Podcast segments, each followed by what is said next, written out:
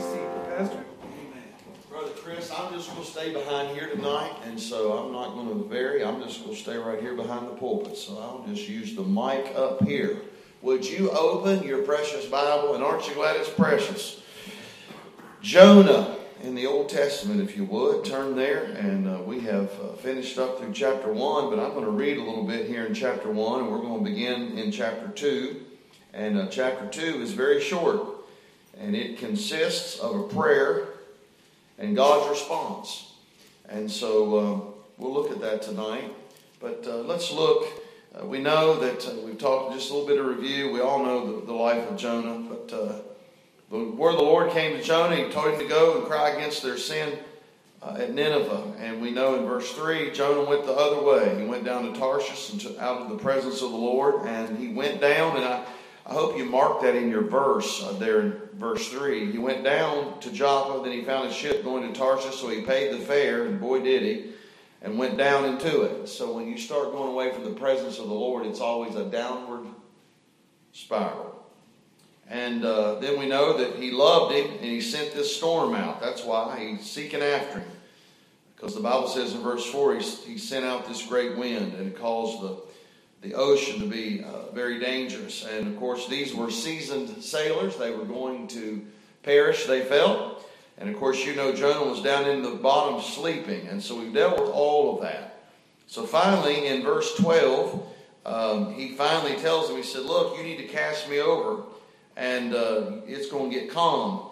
Uh, and the men didn't want to do that. The Bible tells us in verse 13, that's just the compassion of people. They tried to row their way out of it. That was their human attempt to try to save Jonah's life.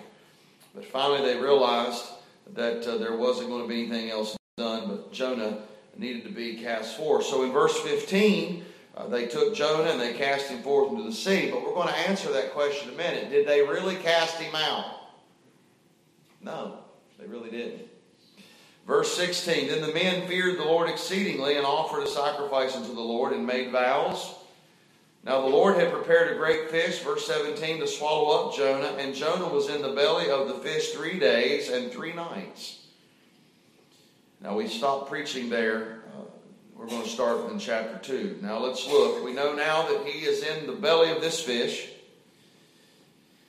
And here's what the Bible says. Then, I think that's interesting. Now the Lord had prepared a great fish to swallow up Jonah, Jonah was in the belly of the fish three days and three nights. Notice verse 2 starts out then. By the way, it should have been before then. But isn't that just like us?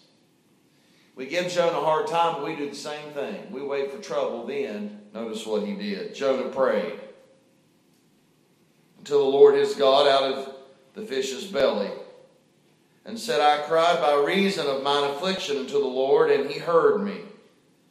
Out of the belly of hell cried I, and thou heardest my voice. Look at verse 3. Very interesting verse.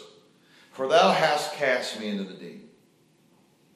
In the midst of the seas, and the floods compassed me about, all thy billows and thy waves passed over me. Then I said, I am cast out of thy sight, yet I will look again toward thy holy temple. The waters compassed me about, even to the soul. The depths closed me round about. The weeds were wrapped about my head. I went down to the bottoms of the mountains. The earth with the, her bars was about me forever. Yet hast thou brought up my life from corruption. In other words, you spared my life. O Lord my God, when my soul fainted within me, notice this, I remembered the Lord, and my prayer came in unto thee unto thine holy temple. They that observe lying vanities forsake their own mercy. That's a powerful verse. But I will sacrifice unto thee, this is an interesting statement, but I will sacrifice unto thee with the voice of thanksgiving. I will pay that that I have vowed. Salvation is of the Lord. Heavenly Father, we come to you tonight realizing our inadequacy. But Lord, I'm thankful tonight that people's life, people's future uh, is not dependent upon my adequacy, Lord. It's dependent upon thy word. And Lord, we know that thy word is perfect. And so I pray that you'll do what I cannot do. Help all of us tonight, and we will thank you. We need it. And we'll thank you. We will praise you for it. In Jesus' name, amen. When you read um, commentaries, you get a lot of different thoughts. And that's what they are. They're commentaries. I am thankful for people's wisdom. But I read some commentaries on this passage of Scripture, and I had never seen uh, what one of the commentaries, and I don't make this mine, I'm just going to share it with you. I'm going to start out maybe a little bit on that end, but I believe that Jonah is praying sincerely. Uh, one of the commentators that I read felt like that he was only doing this like a foxhole type of a cry, a foxhole type of a, a crying. And by the way, I get that. I, I know that we've all heard that before, but I want you to know something. I, I believe God's interested in foxhole prayers. I don't think where and what and how and why, as long as you are. And I'm going to look at a few things. So I say all of that because I, I don't take the position that that one commentator that I read that basically said, you know, because he messed up again in chapter four, he wasn't really sincere in chapter two. I don't, I don't go with that. I think he was very sincere. I think Jonah's human. I think Jonah is exactly what he's doing here. He was caught in a place of crisis. The Bible said here, Jonah prayed unto the Lord his God out of the fish's belly. And look what he said in verse 2. And he said, I cried by reason of mine affliction. So I really just want to start there tonight. I cried by reason of mine affliction to the Lord. I do believe that uh, some of the greatest praying is because of affliction. So when we talk about affliction driven prayer, someone might say, ah, that's not of God. Well, I believe it is. I believe Jonah said, I cried by reason of mine affliction to the Lord. Now, here's my question When is the last time that you and I really, really, really prayed? I mean, I, I want you to think about that. More than likely, when you were really praying, and by the way, that might be that you couldn't say a word. All you could keep saying is, God help me, God help me, God help me. Normally, when you pray like that, it's because of some affliction in your life. Amen? Does it take some crisis for us to find a place on our knees? It doesn't have to. But to be fair and to be honest, we all know, I mean, we're all we're we're all adults in here and we're all humans. We understand human humanity, we understand our own flesh, we understand our own selves. We understand that that's probably when the greatest praying gets done.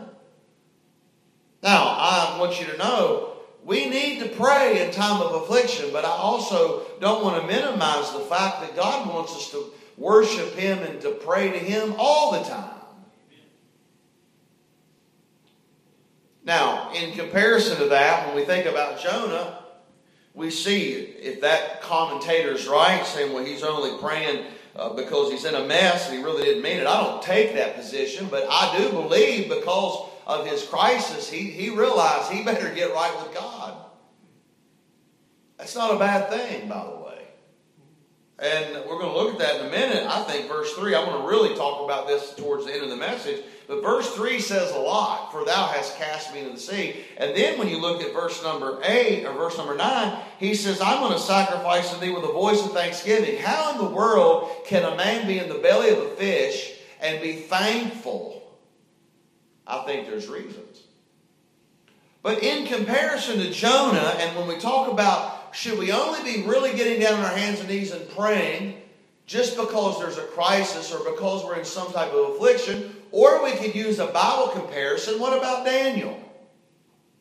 Think about Daniel. Daniel was a consistent man of God, and he, as a result, his enemies conspired against him and got the king to sign a petition. Why? Because he prayed all the time, whether it was uh, raining outside, whether he was in a bad place or in a good place. We know that he was very, very consistent. So that's a great testimony, isn't it? Here's the testimony, or here's the application.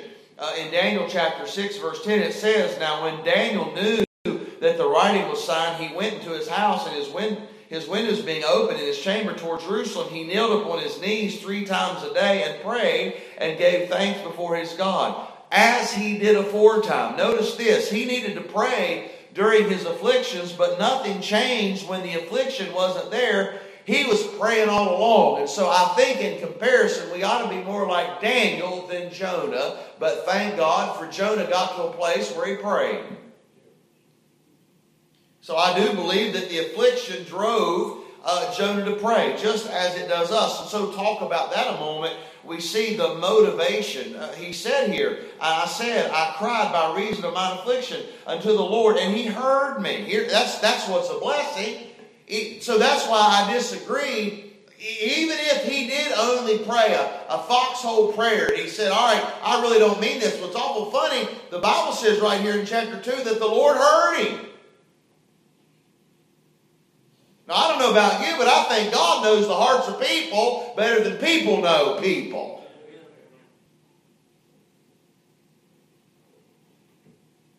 And that's what matters. But I will say this affliction is a great motivator one of the greatest coaches, I would say probably the greatest coach. It's kind of funny. Lane Kiffin had SEC Media Days the other day. I listened to him, and he made a statement and said he felt this coach was the best coach of all time. I'm not going to make that statement. I think he's one of the best. But here's one of the things that this coach said as a coach. He said this. He said, I try to teach my players not to waste a failure, not to waste a mistake. You think about that in the spiritual realm, that's a pretty powerful scriptural principle. Now, think about this. When we talk about motivation, absolutely, I would think Jonah would be more motivated because of his affliction before he was. He's motivated now to pray more so than what he was in chapter 1. What's motivating? Trouble. I want to tell you when someone ought to get really concerned is when there's trouble in their life and they're not motivated to pray.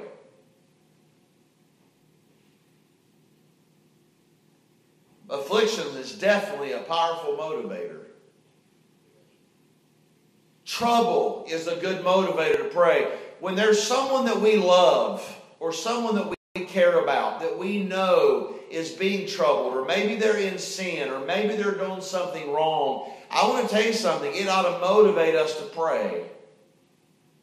Affliction is definitely a powerful motivator. Like Jonah, think about it. Who was another Bible personality that we could also say that did a great work for God, but someone might say, well, he was only motivated to pray because he was in affliction. Think about it. Who was it? Samson.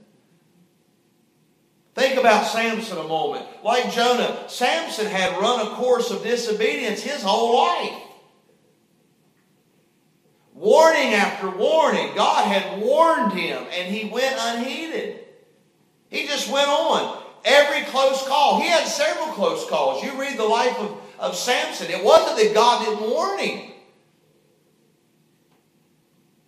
But he always would cast those warnings aside and just keep on going. By the way, the mind and the flesh is a powerful thing. But when we see this, uh, the Bible said, now with his eyes put out, and he's at the grind. They've done found his weakness. Now he's a weakling, and he was the strong man. See, I believe he was relying upon his strength. He didn't really feel like he needed God. He didn't really feel like he had to listen to those warnings. But now we see the same kind of motivation. We know that Samson prayed just like Jonah. In one of these places of affliction, he prays. But what does he say? He said, Oh Lord God, remember me. I pray thee and strengthen me. I pray thee only this once. Now, I don't know about y'all, but that's a prayer that we prayed before. I think I did that one time. I can remember one time on a boat. I was sick, and I said, Lord, if you get me off this boat, I'll do anything you want me to do. That's the kind of praying he's talking about here.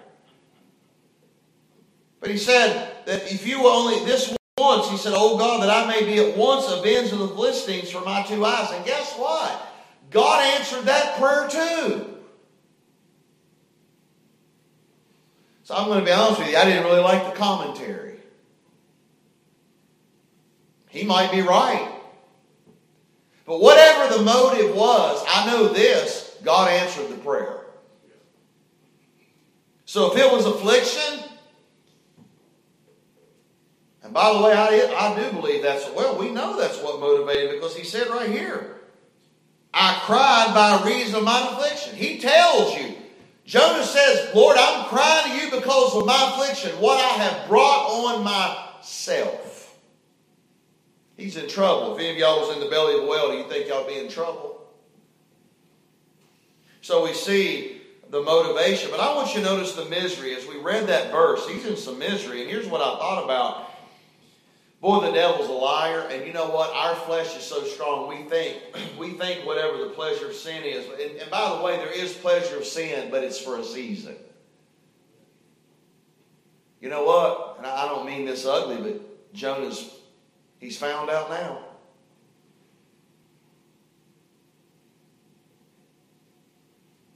He's found out now, hasn't he?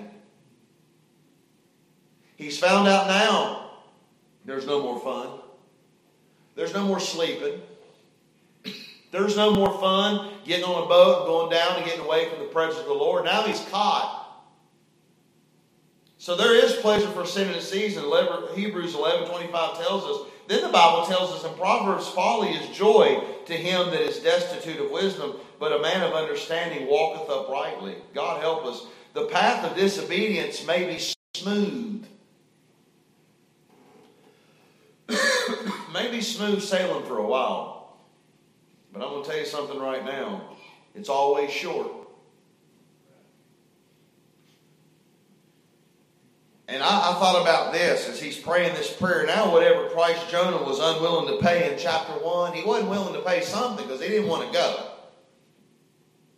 So he thought the price was too much. Maybe he thought in his mind and heart, well, God's asked me to go up there and I don't have time to do that whatever reason he disobeyed the Lord, but whatever price he didn't want to pay in chapter 1, I can promise you now he's paying more now. Isn't that how it always is? So, whatever price Jonah was unwilling to pay when God asked him to preach to Nineveh now seems pretty meager in comparison because the Bible says here that he's in the billows and in the belly of hell. Those are pretty strong language. Think about that. Let's look at it. Verse 3. Notice what the Bible says For thou hast cast me into the deep, in the midst of the seas, and the floods compass me about. All thy billows and thy waves passed over me. Then I said, I am cast out of thy sight. In other words, he said, You're done with me. Yet I, but here's what I love. He said, But even though I thought you were done with me, he said, Here, I looked again toward the holy temple, and the waters compassed me out, even to the soul. The depth closed me around about. The weeds were wrapped about my head. I went down to the bottoms of the mountains. The earth with her bars was about me forever. Yet hast thou brought up my life from corruption, O Lord my God. In other words, said, I should have died. But he said, You spared my life. Proverbs 11 19 says this As righteousness tendeth to life, so he that pursueth evil pursueth it to his own death. I'm going somewhere. I know this isn't a barn burner.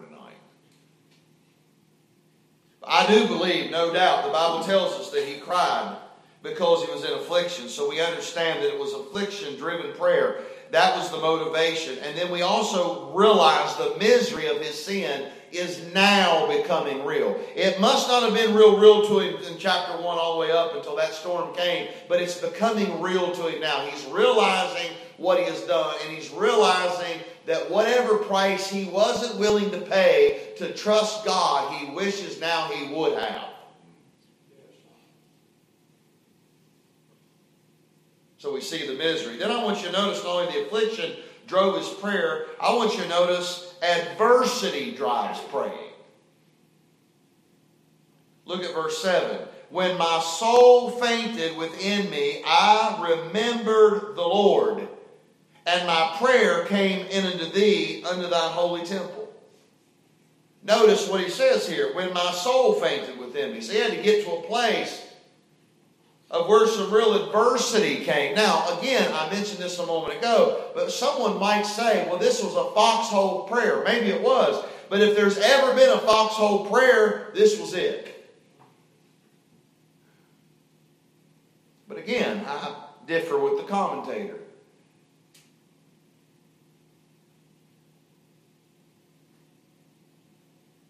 Sometimes the circumstances isn't quite what you choose for or want to happen. But here's what's amazing.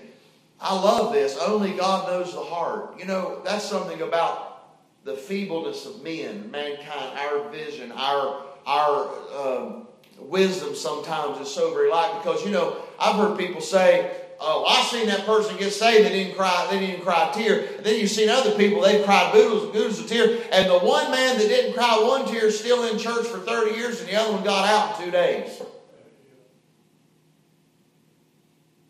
So we can't always go by, well, he's praying just because he's in trouble. Listen to me. Most of us pray because we get in trouble. And by the way, if you don't learn, I'm going to say this if you don't pray when you get in trouble, something's wrong with you. So I understand this probably is a cry from a foxhole, but I'm thankful God still heard it. but here's what I want to spend a few moments on. Here's what I love. It really don't matter. Why Jonah prayed, I, we know why he prayed. He said, I cried because of my affliction. But here's what I love. I remember the Lord, verse 7, here's what I love. And my prayer came into thee and the holy temple. Here's what I like. This is what I learned. And this is what we need to spend time on thinking about. I'm glad we have a Heavenly Father that's still concerned about us, even though we failed.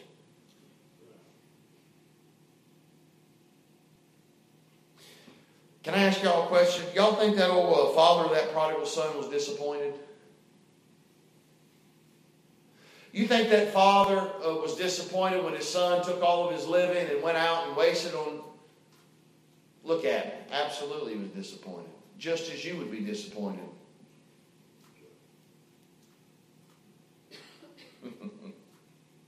I'm going to tell you what else I love about that Father, which is our Heavenly Father. I'm going to tell you what excites me about that. He's always, he's just waiting for his son to come back home.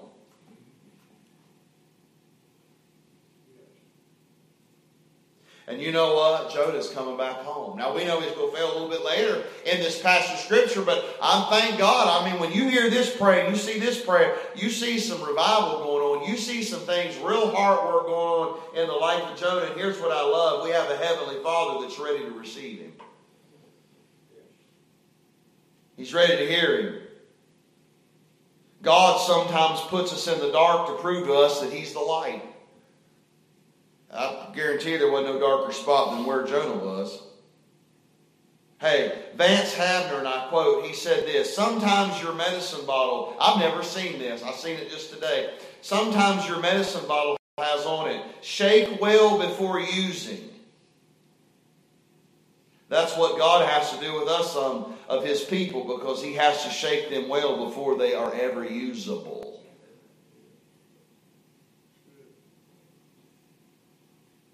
Micah 7 18 says this Who is a God like unto thee that pardoneth iniquity and passeth by the transgression of the remnant of his heritage? He retaineth not his anger forever because he delighteth in mercy. Do we delight in mercy? I can answer that for, for me. I have been many times in my life, I have not delighted in mercy.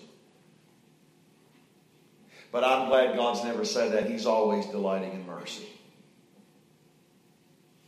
Notice what the Bible says in Isaiah chapter 43 I, even I, am he that blotteth out thy transgressions for mine own sake, and will not remember thy sins. Aren't you glad that we have a God that won't even remember our sins? Appreciate the one. You try that with people, you'll never get it. But I thank God we don't have a we don't have a person. We have a God, and I'm glad His promise is. He said, "I will not even remember your sin." And by the way, Jonah, yes, he's going to have some consequences to pay, but I'm glad that God doesn't remember his sin. Here's a little statement that I read today that I never had thought of, and to be to be honest, it's it's still I'm trying to grapple with it. I believe it. It's just tough. Here it is. God never tires of true repentance. God never tires of true repentance. I don't know about you, but there have been times because I feel so unworthy, it's hard for me to ask for forgiveness. I don't know if y'all feel like that. I felt like that before. I'm like, man, God, I failed you again. Boy, this helped me today. He said, God never tires of true repentance. I believe that. Why? Because Psalm 150 or Psalm 51, verse 17 says this: the sacrifices of God, the sacrifices of God are a broken spirit and a broken and contrite heart, O God, thou wilt not despise. Y'all believe Jonah's there? I believe Jonah's there. I really do. You believe he's there, Brother Larry? I do too. Brother Mark, and I believe he's there. I, I don't believe this is just a foxhole cry. I don't believe this is just a foxhole prayer. I don't believe he's saying, God, get me out of this, because you know why I believe that? I'm going to give you some reasons. I don't want to jump too far away, but here's one reason why I know that it's not just a foxhole prayer. Verse 9 says, But I will sacrifice unto thee with the voice of thanksgiving. I will pay that, that I have vowed. In other words, he said, Look, I have disobeyed you, but now I'm going to do it. That's what he said. He said, I know that I've disobeyed you. I know that I've done wrong, but now you hide and watch, God. Now I'm going to do what I told you I was going to do. And by the way, we know he does it because look at verse 3. And the word of the Lord came into Jonah the second time. This is chapter 3 saying, Arise, go to Nineveh. Look at verse 3 of chapter 3. So Jonah arose. He went. He did right. You say, Well, Pastor, don't count because it took him a second chance. I'm glad I'm not God. Now, here's an amazing realization. Verse 3. Here's the amazing realization for thou hast cast me into the deep. Now, I went up and circled that verse. It's been circled in my Bible for some time. I circled verse 3 and I brought an arrow down from verse 15 of chapter 1 down to chapter 2, verse 3, because look what verse 15 of chapter 1 says. So they took up Jonah and cast him forth into the sea. No, they didn't. God did. Y'all remember years and years and years ago, and by the way, I'm not criticizing. Y'all remember when that movie came out, the Jesus, the Passion of Christ, and everybody was fighting about who took the, the life of Christ? None of them did. Are y'all with me? Nobody did. He gave his life. And in this passage, we see that it was even greater than these men. Yes, these men were the human instruments that threw Jonah over that boat. But in reality, they are not who threw Jonah over in that boat, because we see in verse 3 For thou hast cast me into the deep. God did it. And then another amazing statement is in verse 9. He said, But I will sacrifice unto thee with the voice of thanksgiving. Now that seems like that's out of place, but it's really powerful. Here's why. He recognized, even though in his difficult situation, even in the belly of hell, that's what he said, in the belly of hell, even though he was in a very difficult situation, he still realized this God was merciful to him, and he was thankful. Why was he thankful? Well, a couple of just quick observations. Number one, uh, I did a little bit of study on that. When we talk about that belly of hell, um, we understand Really, what he was saying there, that God spared me from death's door. He said, I could have died. And then later on over there, he said, You also spared me from dying. Basically, is what he said. So, first of all, he was thankful because, by the way, God spared his life. I can guarantee you one thing when those sailors threw him over that ocean, they never dreamed they'd ever see him again. And maybe they didn't, but I will say this he didn't die. But I'll guarantee you, because they, they wouldn't have prayed the prayer that they prayed and said, God be merciful to us, they knew they just felt like they murdered a man. And I'm going to be honest, anybody who's been thrown off of that, they knew that was a death sentence, and so so did Jonah. So when he says, I give a sacrifice, a voice of thanksgiving, he was thankful for the first easy thing to be thankful for God spared his life. I wonder how many times God spared our lives. But then here's the other one. I believe this is why he was really thankful. I wish I could tell you that Jonah stopped doing wrong because Jonah was convicted and stopped doing wrong. But he didn't. Y'all hear me? Isn't that how it's supposed to work? It's how it's supposed to work. You ever heard somebody say, well, they're not really sorry, they only got caught? Who you think caught them? Who caught Jonah? Y'all are quiet tonight. I think I scared everybody off talking back to me. Jonah did. Hey, who got caught? Jonah. You say, Pastor, he's certainly not giving a voice of thanksgiving because he got caught. Oh, yes, he is. You say, How do you know that, Pastor? Because look at verse 3 For thou hast cast me into the deep. He's Lord, I know this has been your work. You're the one that's done this. And he's stopping. He said, I'm thankful. I'm giving a voice of thanksgiving to you because here's what he says, You stopped my disobedience.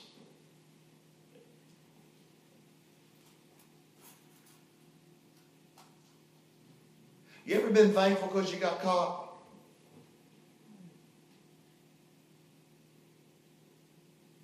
Could you imagine what could have happened here if Jonah didn't get caught? Well, I'll tell you what would have happened. What would have happened? Chapter 3 wouldn't have happened. What happened in chapter 3? A great revival took place. From a backslidden preacher that got right with God. What if he didn't get caught? What if he kept sailing on that ship, no storm come, God didn't throw him over? I'm going to tell you what, there have been a lot of people dying went to hell.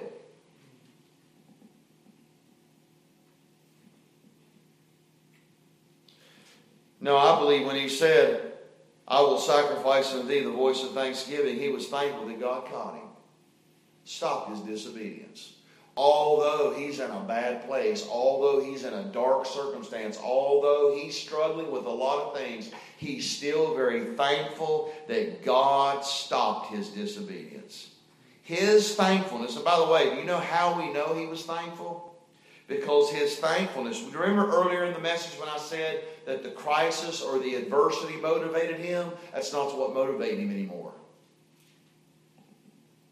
What's motivating him now? That crisis and adversity is not motivating him to do verse 3 in chapter 3, and he arose. That's not motivating him. What's motivating him now? His thankfulness for the Lord. Notice in verse 8 and 9 that, that they observe lying vantage for sake of their mercy. Look at verse 9. But I will sacrifice indeed with the voice of thanksgiving. I will pay that, that I have vowed. Salvation is of the Lord. So here's what he's saying. Now, because of what the Lord has done for him and his thankfulness to the Lord of sparing his life and also stopping him his, from his disobedience, has motivated him to get on with what God's told him to do. Because he said, I will pay that that I have vowed. What does that simply mean? That just simply means that he is going to keep the promise that he had made the Lord and he's going to obey him.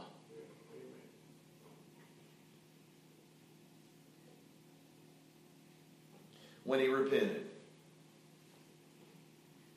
when he recognized the Lord's goodness even in this horrible, dark, gloomy situation of his sin had caused him, got him to this place, he came to a beautiful recognition, a beautiful realization that the Lord has spared him, given him another chance, heard his prayer, and I'm thankful. He says, Lord, I'm going to do what you told me to do. And by the way, it wasn't just lip service, because verse 3 says, So Jonah arose. So now, how did God answer this prayer? Look at verse 10. And the Lord spake to the fish, and it vomited out Jonah upon the dry land. Now, I don't know if that's the kind of landing I'd want to have. But I'm going to be honest with you. I'd rather that fish vomited me up in the land than I'm sure he didn't mind if he didn't have to stay another night or day in that whale's belly. But here's the point Whatever that commentator thinks, it doesn't matter. I know what God thought. God answered his prayer. And I believe that Jonah was truly repentive. And I believe that Jonah went on, and of course we know did the work of God. Now I know he's going to fail again, he's going to struggle again. But you know what? Here's what I love about that. Even the people God used in the Bible are human. Amen. But when we look at this prayer, I hope the application is just simply this. I hope and pray that no matter what motivates us to pray, we ought to pray from a repentant heart, a sincere heart. And I'm thankful God will hear us. Amen. No matter where you're at, if you're in the belly of a fish, no matter if you're in the darkest days of your life, if you pray with a sincere heart, He's going to hear you. Amen. I'm thankful for that. He loves a broken spirit and a contrite, and He never gets tired of true repentance. God help us. Amen. That's why we ought to rejoice when someone has been a prodigal and they come home. Whether that's my family, your family, or some lost man out here on the street, we ought to be rejoicing and we ought to look at him like God looks at him and with a sincere heart, and we ought to be ready to restore and to forgive just like God. Amen. And by the way, sometimes we fail at that, but God help us. Amen. We never see God fail at that, and I'm thankful. Amen. Let's pray. Heavenly Father, we come to you tonight. We thank you for your goodness. Lord, I thank you for this prayer. Lord, really, it's we could we talk about Jonah, Lord, we're really we're thankful for you. You answered the prayer. I am thankful for his repentance, Lord. I'm thankful, whatever motivated him to pray. Lord, we know what motivated him to pray. I believe he was getting real, he was getting sincere. But Lord, what blesses me about this is you're a loving God. And even though this man had failed you, you were waiting on him to return. And I'm glad that's the kind of God you are. Thank you for loving me unconditionally. I pray you'll help me to grow in your grace, and I pray you'll help our church to grow in your grace. Help us to follow you. We'll thank you for what you do. We ask it in Jesus' precious name, and all God's people say it. God bless you. Have a great, great night. Be careful.